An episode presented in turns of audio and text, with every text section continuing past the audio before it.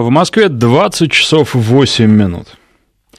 У микрофона Александр Андреев. Здравствуйте. И в этом часе об автомобилях. На связи со студией наш эксперт Игорь Маржаретта. Игорь, добрый вечер. Добрый вечер, Саша. Добрый вечер всем. Ну, прежде всего о новости текущей недели, о том, что права теперь, возможно, будут давать юношам с 16 лет. Как ты к этому относишься? Ну, это, собственно, предложение одного из депутатов. Отношусь я к этому пока плохо. Не знаю, как ты, Саш, я считаю, что 18 лет, которые приняты во всем мире, это не просто так цифра, взятая из потолка. Это некий такой возраст, когда у человека в голове более-менее все стабилизируется, ему можно доверять автомобиль, автомат, э, брачное свидетельство. А в 16 лет, с моей точки зрения, там еще гормоны вовсю бушуют, разрывают организм пополам и рановато. Может, там у американцев и все хорошо, но э, я считаю, что 18 лет это э, нормальный возраст. Единственное, я думаю, Саш, ты со мной согласишься, помнишь, было в прошлом году очень интересное предложение главы ГАИ России Михаила Черникова. Он ссылался на некий европейский опыт, в частности на австрийский где э, выдают права с 17 лет, но при этом э, разрешается ездить только в присутствии взрослого с хорошим опытом на переднем правом сидении. И это, мне кажется, довольно любопытно, потому что по австрийским данным э, за эти полгода или год, пока молодой человек или девушка ездит за рулем, а рядом сидит папа или старший брат – который, конечно, очень переживает за человека, который за рулем, за младшего своего брата или сына или дочь, э, набирается человек некого опыта, и э, это тот опыт, который незаменим совершенно, потому что если человек 18 лет садится за руль без опыта, это хуже, чем если 18 лет, но опыт есть полугодовой. Вот это предложение мне нравится. Как тебе? Ты знаешь, я не так радикально настроен, как ты. Я считаю, что а, рациональное зерно в том, чтобы позволять молодым людям водить машину с 16 лет, если они действительно этого заслуживают, если они получили права, причем получили права самостоятельно, можно. И тут, а, пожалуй, даже, наверное, не нужно ссылаться на золотую молодежь, а, на то, что теперь папочкины сыночки и дочки будут ездить, а все остальные по-прежнему ходить пешком.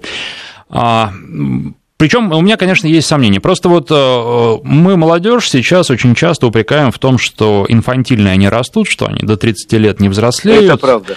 Вот. А, и, собственно, мы, наверное, отчасти сами этому способствуем когда запрещаем им делать то, что, в общем, раньше так или иначе считалось нормальным. А провождение этого сказать нельзя с одной стороны, с другой стороны, ведь существовал ДОСААФ, где можно было получить права, и а, можно было научиться водить машину, что очень многим молодым людям интересно. И я думаю, что многих молодых людей подобное увлечение могло бы в том числе с улицы увести, а это ведь достаточно большая проблема, которая по-прежнему в многих регионах не решена или полностью не решена, потому что часто подросткам ну, просто нечем заняться. Если мы даем им такое занятие, это, наверное, неплохо. Но а, по-моему, есть и минусы, вот как я уже сказал. А, по-моему, во-первых, а, нельзя давать возможность ездить а, людям 16 лет на мощных машинах. То есть это должно быть что-то скромное, может быть, что-то старое, подержанное, да, то, что вот они либо могут позволить себе купить, там, либо накопить, может быть, с 12 лет начать копить и накопить на самую простую подержанную машину. И тогда это разумно. Может быть, да, необходимо ввести какие-то ограничения на передвижение по трассам, трассам таких а, молодых водителей. То есть это все нужно обдумывать, и э, когда мы все это будем обдумывать, если действительно это предложение получит какое-то развитие. Я не говорю, что нужно утвердить его, но обсудить, по-моему, стоит, потому что на самом деле, когда начинаешь думать об этом, то вопросов возникает очень много, и не на все из них есть ответы. Нужно учитывать, что у нас сотрудников ГИБДД в полях, на, улицах, на асфальте стало существенно меньше. У нас все за счет камер, а камера не может установить водитель какого возраста находится за рулем автомобиля. В этом тоже есть а, проблема проблема, и здесь э, вот мы, мы не сможем, к сожалению, контролировать э, хорошо на данный момент, на данном этапе нашего автомобильного развития, как себя ведут молодые люди потому, за рулем. А, безусловно, Саша, сдерживающие какие-то факторы должны быть, и их должно быть много.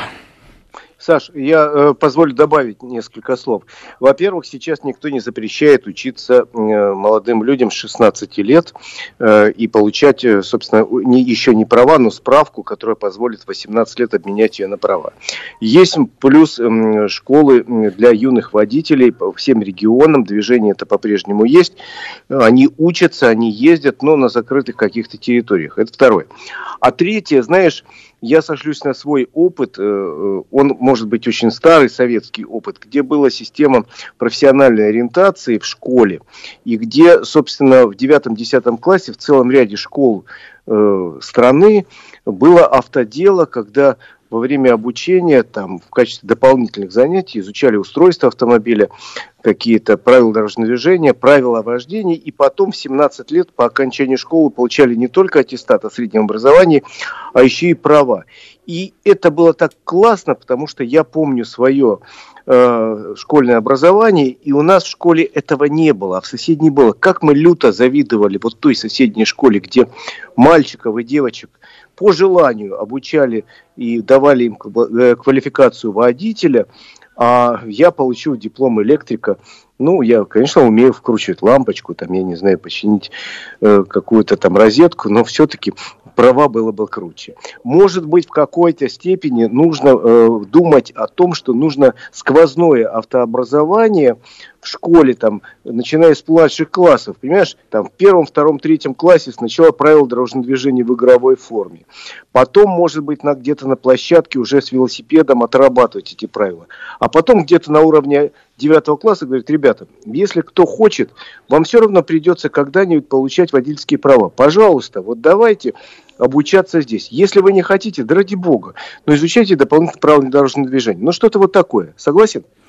А, да, безусловно, что в школе нужно заниматься правилами дорожного движения, причем, э, я думаю, даже не э, со школы нужно начинать, а с детского сада, как раньше сотрудники ГИБДД приходили, и, к счастью, в некоторые детские сады до сих пор приходят и рассказывают детям об элементарных правилах дорожного движения.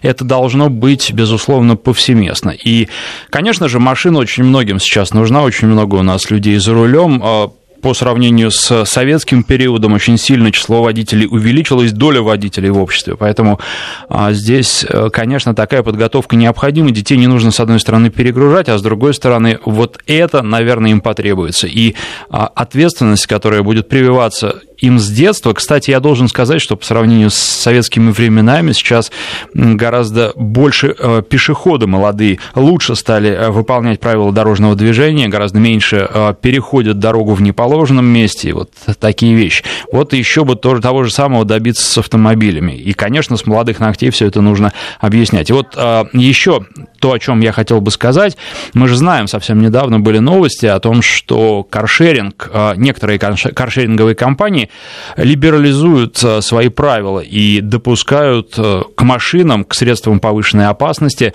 людей, которые вообще не имеют опыта и только что получили права. Правда, это не в Москве, но это очень слабое утешение и оправдание. Это, э, мне кажется, что вот, ну, неправильно, да, когда мы говорим, что в Москве нельзя допускать а, совсем молодых людей за руль, а в регионах где-то можно. По-моему, уж если нельзя, то везде. Не надо здесь как-то беречь э, москвичей и при этом не заботиться о людях, которые живут в регионах. Там как раз дороги-то в большей степени разгружены, и можно разогнаться больше, чем днем в Москве, где просто пробки этого не позволяют сделать, и плотное интенсивное движение э, в городе. Так вот, вот за руль каршеринга, мне кажется, совсем молодых людей, людей без опыта пускать нельзя. Я с тобой согласен. Насколько я знаю, это предложение пока.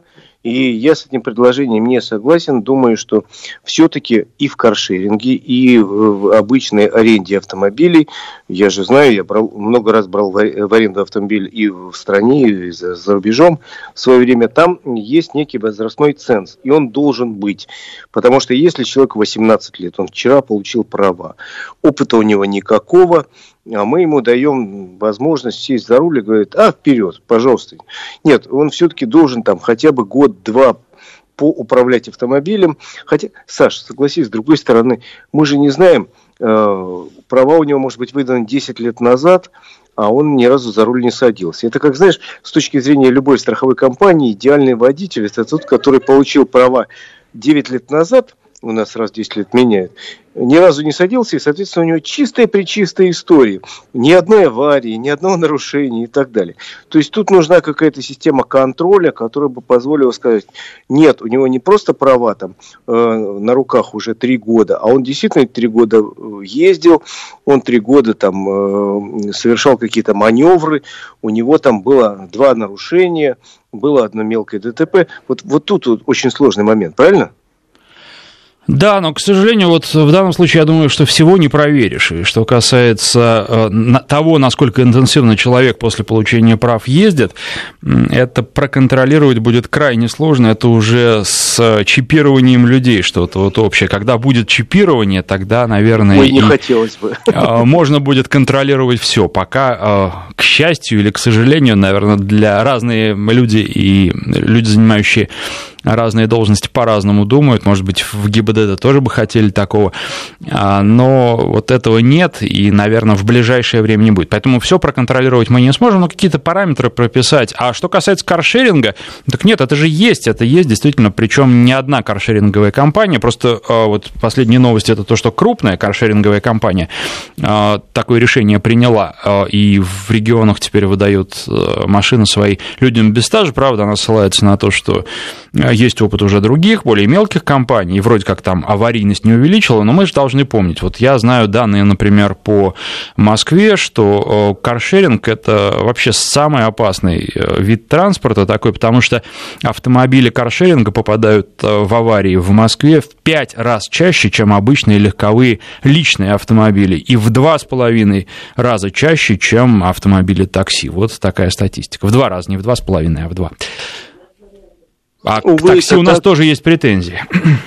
Да, увы, это так, но надо при этом учитывать, что в принципе, автомобиль каршеринга, насколько я помню статистику, использует 8 человек в среднем в день, и, соответственно, это 8 поездок, 8 э, людей с разным опытом вождения.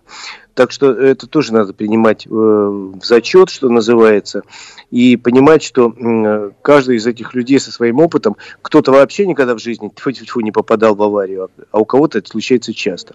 Но, в принципе, да, действительно, и такси, и каршеринг, аварийно опасные виды транспорта, это никто отрицать не будет.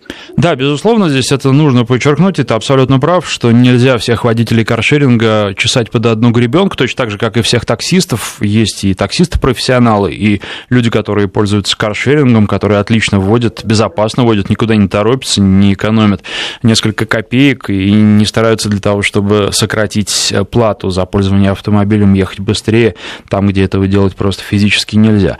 Но, к сожалению, статистика вещь упрямая. И вот что касается э, использования машин каршеринга, здесь тоже не все так просто, потому что а, показывают исследования и то, что машины каршеринга очень многие просто простаивают и используются крайне редко, поэтому здесь вот а, не так все однозначно. Нельзя говорить, что на машинах каршеринга ездят больше, чем на личных автомобилях, поэтому они чаще попадают в аварии. Здесь э, надо, надо все высчитывать. Я думаю, что тут э, подсчеты будут крайне сложные. Математика совсем непростая.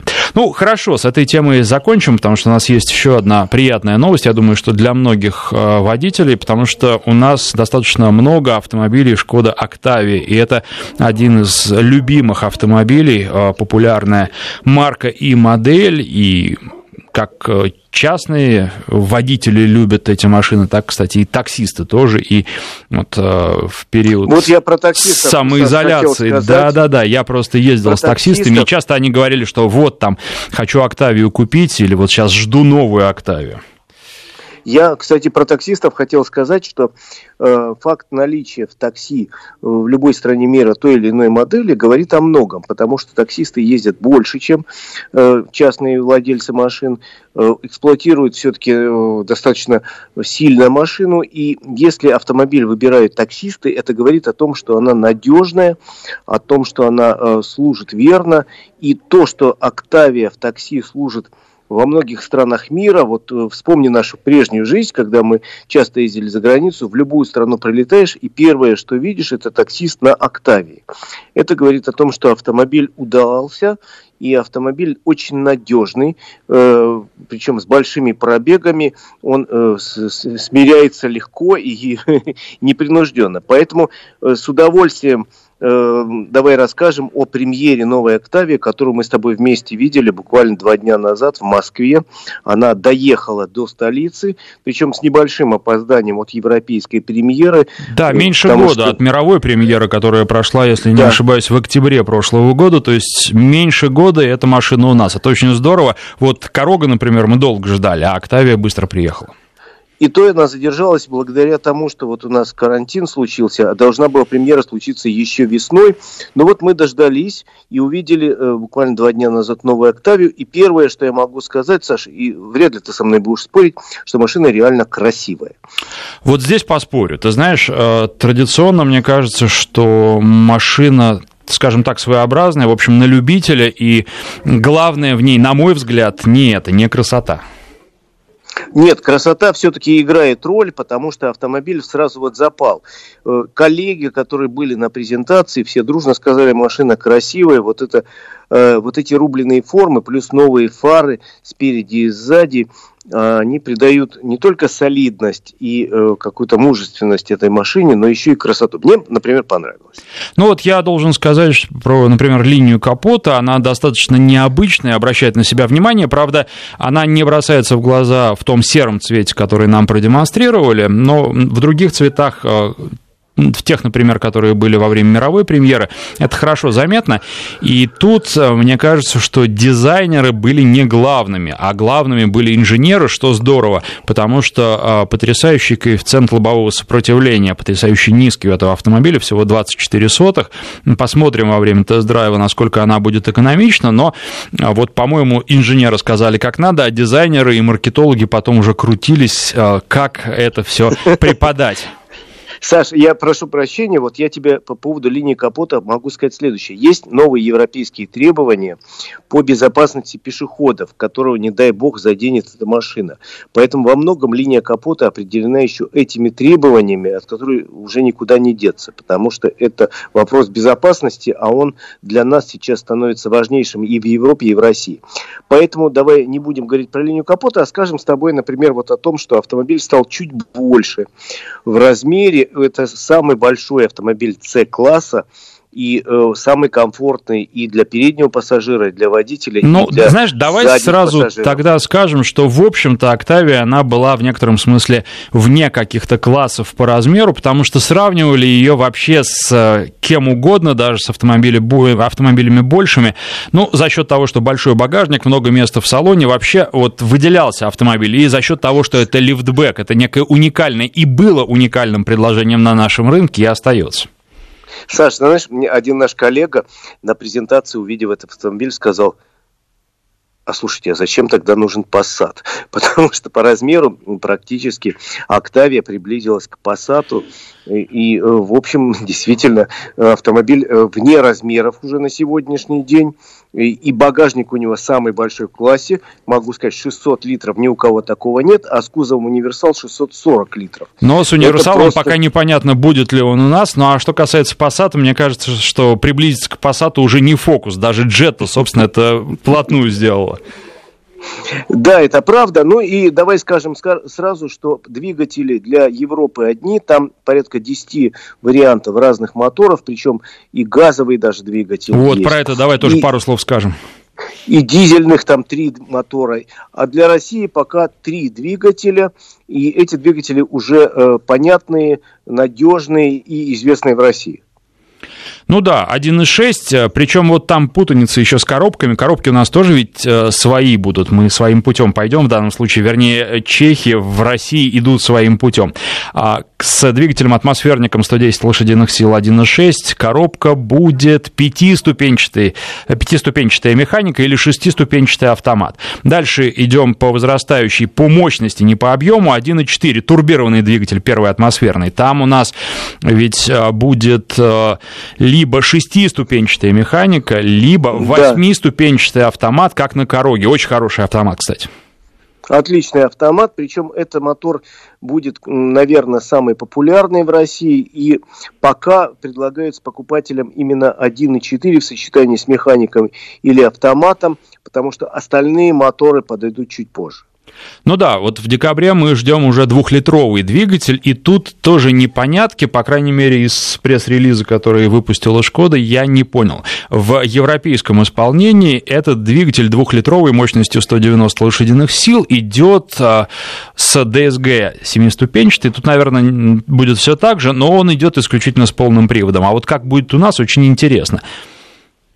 Да, это интересно, мы подождем, собственно, появления, но пока у нас доступны машины с двигателем 1,4 литра, э, очень известный, хороший у нас двигатель, популярный, ну и надо сказать, что э, автомобиль по-прежнему не дешевый, цена стартует от миллиона трехсот тысяч э, за базовую, правда, очень богатую комплектацию, даже где будет уже стоит климат-контроль, правда, двухзонный. Ну, он не Более то, что богатый... не дешевый, он стал сейчас на дороже, это тоже нужно отметить, но а, машина очень сильно изменилась, в ней много нового и очень много разных опций. Мы уже не успеваем о них рассказать сейчас, но а, я должен сказать, что, во-первых, я снял ролик про этот автомобиль, про презентацию, и завтра в а, программе «Народный тест-драйв» в 14 часов на волнах радио Вести ФМ эм обсудим в том числе и «Октавию», ну, по крайней мере, расскажу некие подробности, в том числе и про газовый двигатель, которого в России, по крайней мере, пока не будет, ну, и э, обсудим, чего бы вы хотели в этом автомобиле увидеть, например, дизельные двигатели, которые не привезут к нам,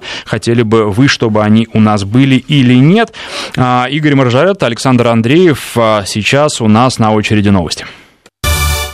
Студии радио Вести ФМ Игорь Маржарета. Сегодня у нас рубрика «Внимание на дорогу». И сегодня у нас на связи заместитель начальника отдела пропаганды Главного управления по обеспечению безопасности дорожного движения Министерства внутренних дел Российской Федерации Сергей Владимирович Хранскевич, полковник полиции. Здравствуйте, Сергей Владимирович. Здравствуйте.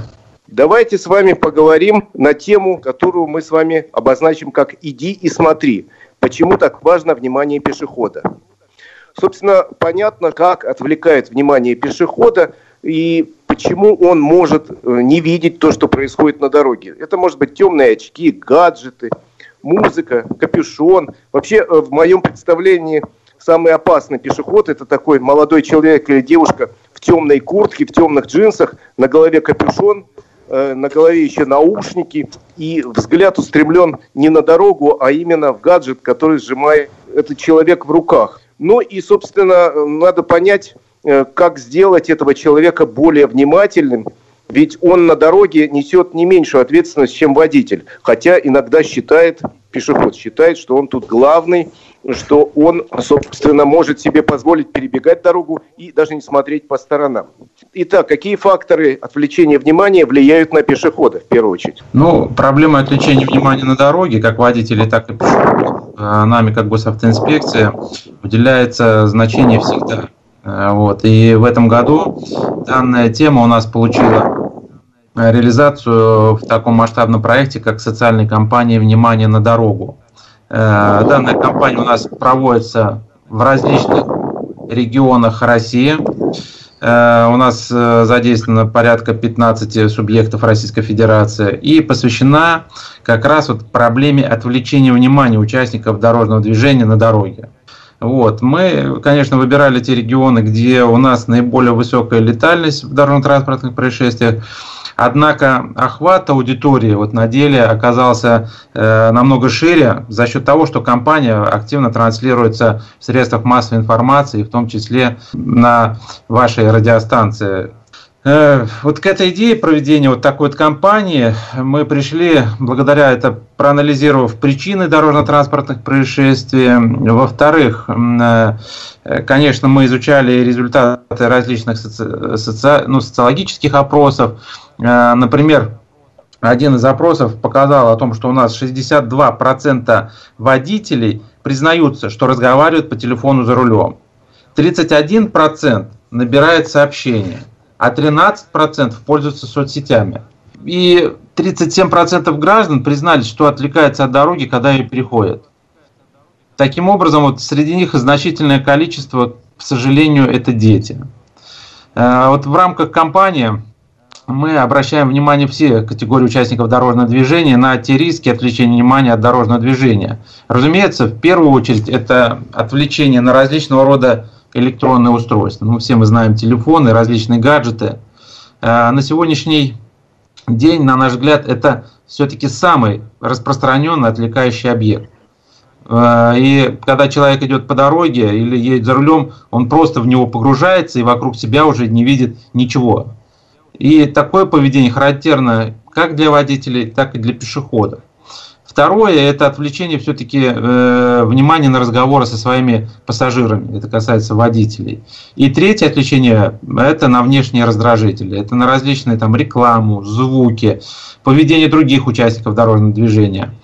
Э, при этом и водители, и пешеходы плохо представляют, как вот работают вот эти механизмы отвлечения, насколько опасен любой, даже вот на долю секунды перенос взгляда с дороги на сторонний предмет. Можно сказать, что каждый четвертый водитель считает, что отвлечение внимания ну, вот от дороги на 1-2 секунды это безопасный лимит. Вроде бы ни к чему это не приведет, но э, то есть водитель даже не осознает, насколько это опасно. Тоже касается пешеходов. И э, в этой группе участников дорожного движения практически каждый четвертый не видит никакой угрозы в том, что при переходе дороги отвлечься на пару секунд. То есть ничего сложного. А ведь действительно вот это может э, стоить жизни и здоровья. Вообще, э, в свое время, когда я учился в школе, нам объясняли, что выходишь на дорогу, надо посмотреть налево, посмотреть направо, а потом дорогу переходить. Но кажется, сейчас в нынешних дорожных условиях надо пешеходу для э, полной безопасности, по-моему, постоянно крутить головой вправо-влево, э, отслеживая все появляющиеся транспортные средства. Ну да, правильно вы сказали, э, обучали нас и как переходить дорогу, и то, что подходишь к пешеходному переходу, надо посмотреть э, налево, направо, опять налево, после этого переходить дорогу. Я уже говорил о том, что у нас, если ты отвлекся на секунду, то э, можно сказать, что вот за одну секунду водитель при скорости 60 км в час может проехать 16 метров. А это жизненно важное расстояние. Отвел взгляд вот чуть в сторону, сместил вот э, фокус внимания на какой-то другой объект, и уже, извините, аварии водитель уже не избежит, не, э, не сможет избежать. Сами пешеходы тоже не осознают свою уязвимость. Э, они не понимают, вот, какую опасность для них представляет участие в дорожном движении. Многие, вот я не знаю, почему-то уверены, что периферическим зрением могут э, заметить любую опасность. Уверенность, ну вот вообще проистекает от элементарного незнания. Вот э, еще раз скажу, у нас вот проведенный соцопросом, большинство пешеходов убеждены в том, что если они ступили на пешеходный переход, все автомобили тотчас же станут как. А К сожалению, да. законов физики никто не отменял. Автомобиль не может, как вкопанный, остановиться. Совершенно верно. Есть же такое понятие остановочный путь машины, который включает в себя и реакцию водителя, и срабатывание тормозного привода. То есть э, даже при скорости 60 км в час машина проедет около 30 метров. Вот. И в правилах дорожного движения, вот я напомню, чтобы тоже это э, слушатели могли для себя э, еще раз э, напомнить, освежить память, что на нерегулируемых пешеходных переходах пешеходы могут выходить на проезжую часть после того, как оценят расстояние до приближающего транспортных средств, их скорость и убедятся, что переход будет для них безопасен. Ну, у нас, однако, пешеходы уверены в своем абсолютном. То есть они заходят на пешеходный переход и кажется, что они в неком э, стена вокруг, и с ними ничего не случится. Это совершенно абсурд. Поэтому необходимо постоянно, чтобы пешеходы осматривались по сторонам, смотрели, э, остановился ли транспортное средство или нет. У нас есть понятие дорожной ловушки, когда вроде первая машина остановилась, пешеход идет дальше, а следующая машина не остановилась. И пешеход попадает в дорожно-транспортное происшествие. Но на сегодняшний день э, это радует, с другой стороны, что водители стали намного чаще уступать дорогу пешеходам. Но это все, конечно, безусловно, положительные изменения. Но, это правда. Да, но вот эти вот э, правила дорожного движения, то есть ложное ощущение пешеходов защищенности и связанное с этим безответственность пешехода, они как раз вот спровоцировали э, тому, что пешеходы выходят на дорогу и не думают о своей безопасности. К сожалению, это так. Особенно это относится, насколько я понимаю, к детям. Где да. таятся опасности для ребенка? И что должен учитывать водитель, э, чтобы избежать ДТП с детьми? Да, дети в силу своих возрастных психологических особенностей не всегда могут правильно вот оценить э, мгновенно меняющуюся ту обстановку на дороге, которая происходит. Но вот часто они смотрят лишь в одном направлении, э, и так называемое у них э, туннельное зрение, иными словами, это суженное поле зрения, поэтому ребенок не всегда может даже приблизительно определить расстояние до приближающего автомобиля. Так же, как и понять, с какой скоростью движется данный автомобиль. Э, кроме того, дети э, не способны, да и как и мы э, с вами, взрослые, зачастую не способны оценить поведение водителя. Что же сделает он в ту же или иную минуту? В отличие от нас, ребенок, к сожалению, в экстремальной ситуации просто вступает ну, скажем так, в состояние безысходности, безысходной опасности, незащищенности. Он вступает в ступор и не может ориентироваться. То ли ему отпрыгнуть, то ли ему дальше бежать, то ли ему как действовать. И водитель, э, учитывая его скорость, учитывая, что он тоже иногда отвлекается от внимания, конечно, происходит наезд на ребенка. Э, в то же время у нас, если ребенок смотрит на автомобиль, это не значит, что он его видит. И тут водители тоже должны это осознавать. Увлеченный вот своими собственными мыслями ребенок, переживаниями, он просто не замечает транспортное средство. Вот, например, в 6 лет ребенок не способен точно определить источник звука. Он может, да, не услышать звука, потому что внимание детей избирательно, и он концентрируется не на предметах, представляющих опасность, а на тех, вот, что его в данный момент интересует. Вот где-то птичка за, э, стрекотала, и он отвлекся туда. Но при этом он не обратит внимания на тот автомобиль. Тоже, вот, например, оценка движущих транспортных средств. Э, чем больше размер транспортного средства, значительное его отвлечение по цвету и звуку от окружающей обстановки, тем быстрее дети представляют его движение, а значит реагируют тоже по-разному. Э, в свою очередь играет, конечно, и рост ребенка, потому что э, невысокие дети, они не имеют возможности увидеть транспортного средства из-за припаркованных машин. В то же время и водитель не всегда вот этих маленьких детей может увидеть на дороге.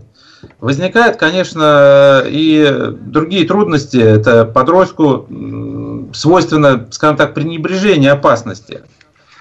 Вот для них иногда мяч или самокат или велосипед намного важнее, чем безопасность на дороге.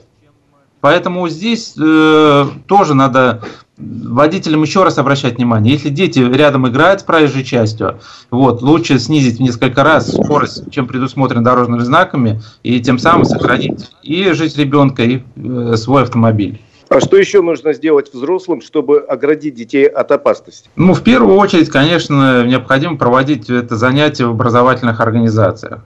Это проводить и беседы. И как раз там необходимо делать акценты на сопоставление правил поведения с временем года. Ну вот, например, осенью да, у нас э, есть свои особенности, э, потому что количество транспорта на дорогу выезжает значительно больше, которые вернулись из отпусков. И здесь э, я рекомендую родителям лишний раз ребенку напомнить, о дорожных ловушках. То, что вот я говорил, да, о припаркованных автомобилях. О том, что если один автомобиль остановился, надо посмотреть, все-таки остановился ли следующий э, перед пешеходным переходом или нет. И после этого уже переходить дорогу.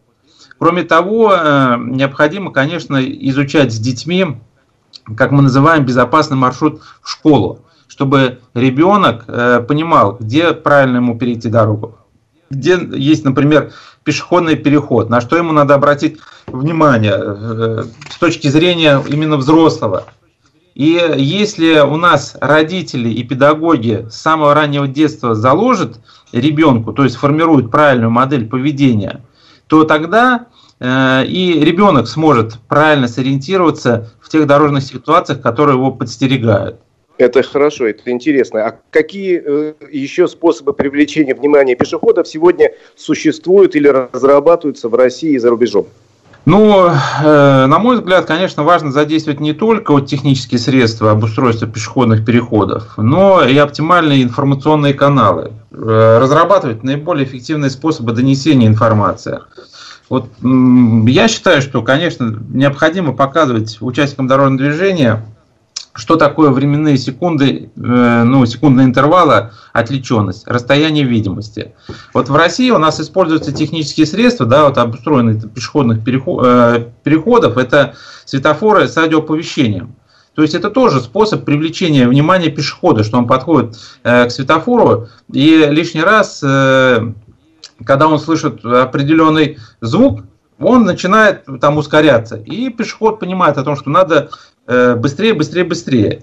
Но, например, в европейских э, городах э, есть такое как бы понижение громкости звукового сигнала. У нас в России не везде вот этот вот звуковой сигнал пришелся по душе, особенно тем жителям, которые возле этих пешеходных переходов, потому что их вот этот звук раздражает и тем самым отвлекает ну, от своих дел, то есть внешний раздражитель. Кроме того, у нас э, существует подсвет, э, ну, подсветка зебр, которая позволяет обезопасить э, дорожное движение в темное время суток.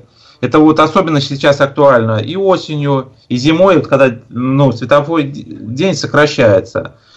Лампы перехода позволяют снизить количество аварий с участием пешеходов, то есть которые стоят над именно пешеходным переходом. Э, есть вот интересный опыт Швеции, где в рамках проекта э, Vision Zero э, построили почти 13 тысяч безопасных пешеходных переходов, в том числе мостов и зебр, обозначенных не только разметков, но и световой сигнализацией. То есть это тоже уже не простая подсветка, а более ну, эффективная мера. Конечно, безусловно, помогает и искусственная нейронность. Как вот мы привыкли называть, это лежачие полицейские – Цель ее установки является, естественно, вынужденное снижение скоростного режима водителем транспортных средств. И вот эта необходимая мера призвана э, максимизировать безопасность движения транспортных средств на аварийных или опасных участках, особенно вблизи образовательных организаций. Вот. Э, и, как я уже сказал, если дорожные знаки и разметку можно проигнорировать, то такое внушительное препятствие, ну, я думаю, что вряд ли кто-то сможет проигнорировать. Конечно. Вот. Ну и, конечно, у нас используются различные и надписи на асфальтах у э, пешеходных переходов, которые лишний раз обращают внимание тех любителей гаджетов, э, которые уткнулись в телефон. Ну и, э, безусловно, социальная реклама, которая транслируется и на телевизионных каналах, и на радиостанциях. Э, за рубежом, вот в некоторых странах э, стали применять лежачие светофоры для пешеходов, которые дублируют сигналы обычных светофоров. То есть пешеход идет, и у него начинает мигать перед, ну, некая стоп-линия. У нас такой опыт был и в наших э, городах, но тоже не получила, скажем так, поддержки, потому что очень тяжела э, в обслуживании. Ну и вот один был очень интересный эксперимент во Франции, где э, поставили э, датчик э, движения пешеходов, которые нарушали на запрещающий сигнал светофора, переходили дорогу. Раздавался громкий звук э, тормозов, и на щите на рекламном, э, в этот момент фотографировались их лица, снимки. Вот, э, то есть, как интересно. Что он видит? Глаза смерти, вот это можно так назвать, в кавычках, да? То есть взгляни на светофор и переходи дорогу безопасно. То есть этот ролик эксперимента вот, даже есть размещен в различных социальных сетях и на ютубе есть, то есть можно посмотреть. Интересно очень. Ну, а если вот говорить о бытовых советах, э, какие меры надо предпринять пешеходу или э, родителям этого маленького пешехода, чтобы позаботиться о своей безопасности на дороге. Вот какие-то простые э, нужны советы вот э, на каждый день. Ну, сейчас у нас осень, а поэтому важно, как вот мы любим говорить, стать заметным. То есть должна быть яркая все-таки одежда, не те темные тона, которые мы любим. И обязательно на, де- на этой одежде должны быть световозвращающие э, возвращающие элементы. Особенно это касается детей. Э, лишний раз, подходя к пешеходному переходу, снимайте капюшоны. Вот зимнюю шапку убирайте э, по сторонам, чтобы у вас был э, обзор зрения. Тем более, вот эти уши, которые мы закрываем, да, они затрудняет слух. И не всегда ребенок может понять, откуда движется машина или откуда вообще сигнал светофора. Кроме этого, необходимо сохранять концентрацию внимания во время своего движения по всему маршруту. То есть не отвлекаться и не переключаться на другие э, задачи. Мы об этом уже говорили, вот, и не лишним будет повторить, это основные правила. Подходите к пешеходному переходу, уберите гаджеты. Садитесь за руль, уберите гаджеты. Переходить дорогу обязательно надо в разрешенном или предусмотренном для перехода месте. Тут нет никаких исключений, поверьте, это лишняя безопасность. Исключите обязательное использование наушников. Это тоже отвлекает внимание, и вы не всегда сможете сориентировать. Обязательно надо ребенку напомнить о том, что э, не надо спешить на дороге. Подошли, убедились и спокойно переходите. Не надо бежать. Если вы побежали, это не значит, что автомобиль быстрее как-то остановится или сможет э, сместить направление движения. Ну и последнее, еще раз, то же самое, что первое. Используйте световозвращающие элементы сейчас. В обязательном порядке, в одежде, на ранце, на руках где-то должны быть какие-то светоотражающие элементы. Спасибо большое, наше время подошло к концу.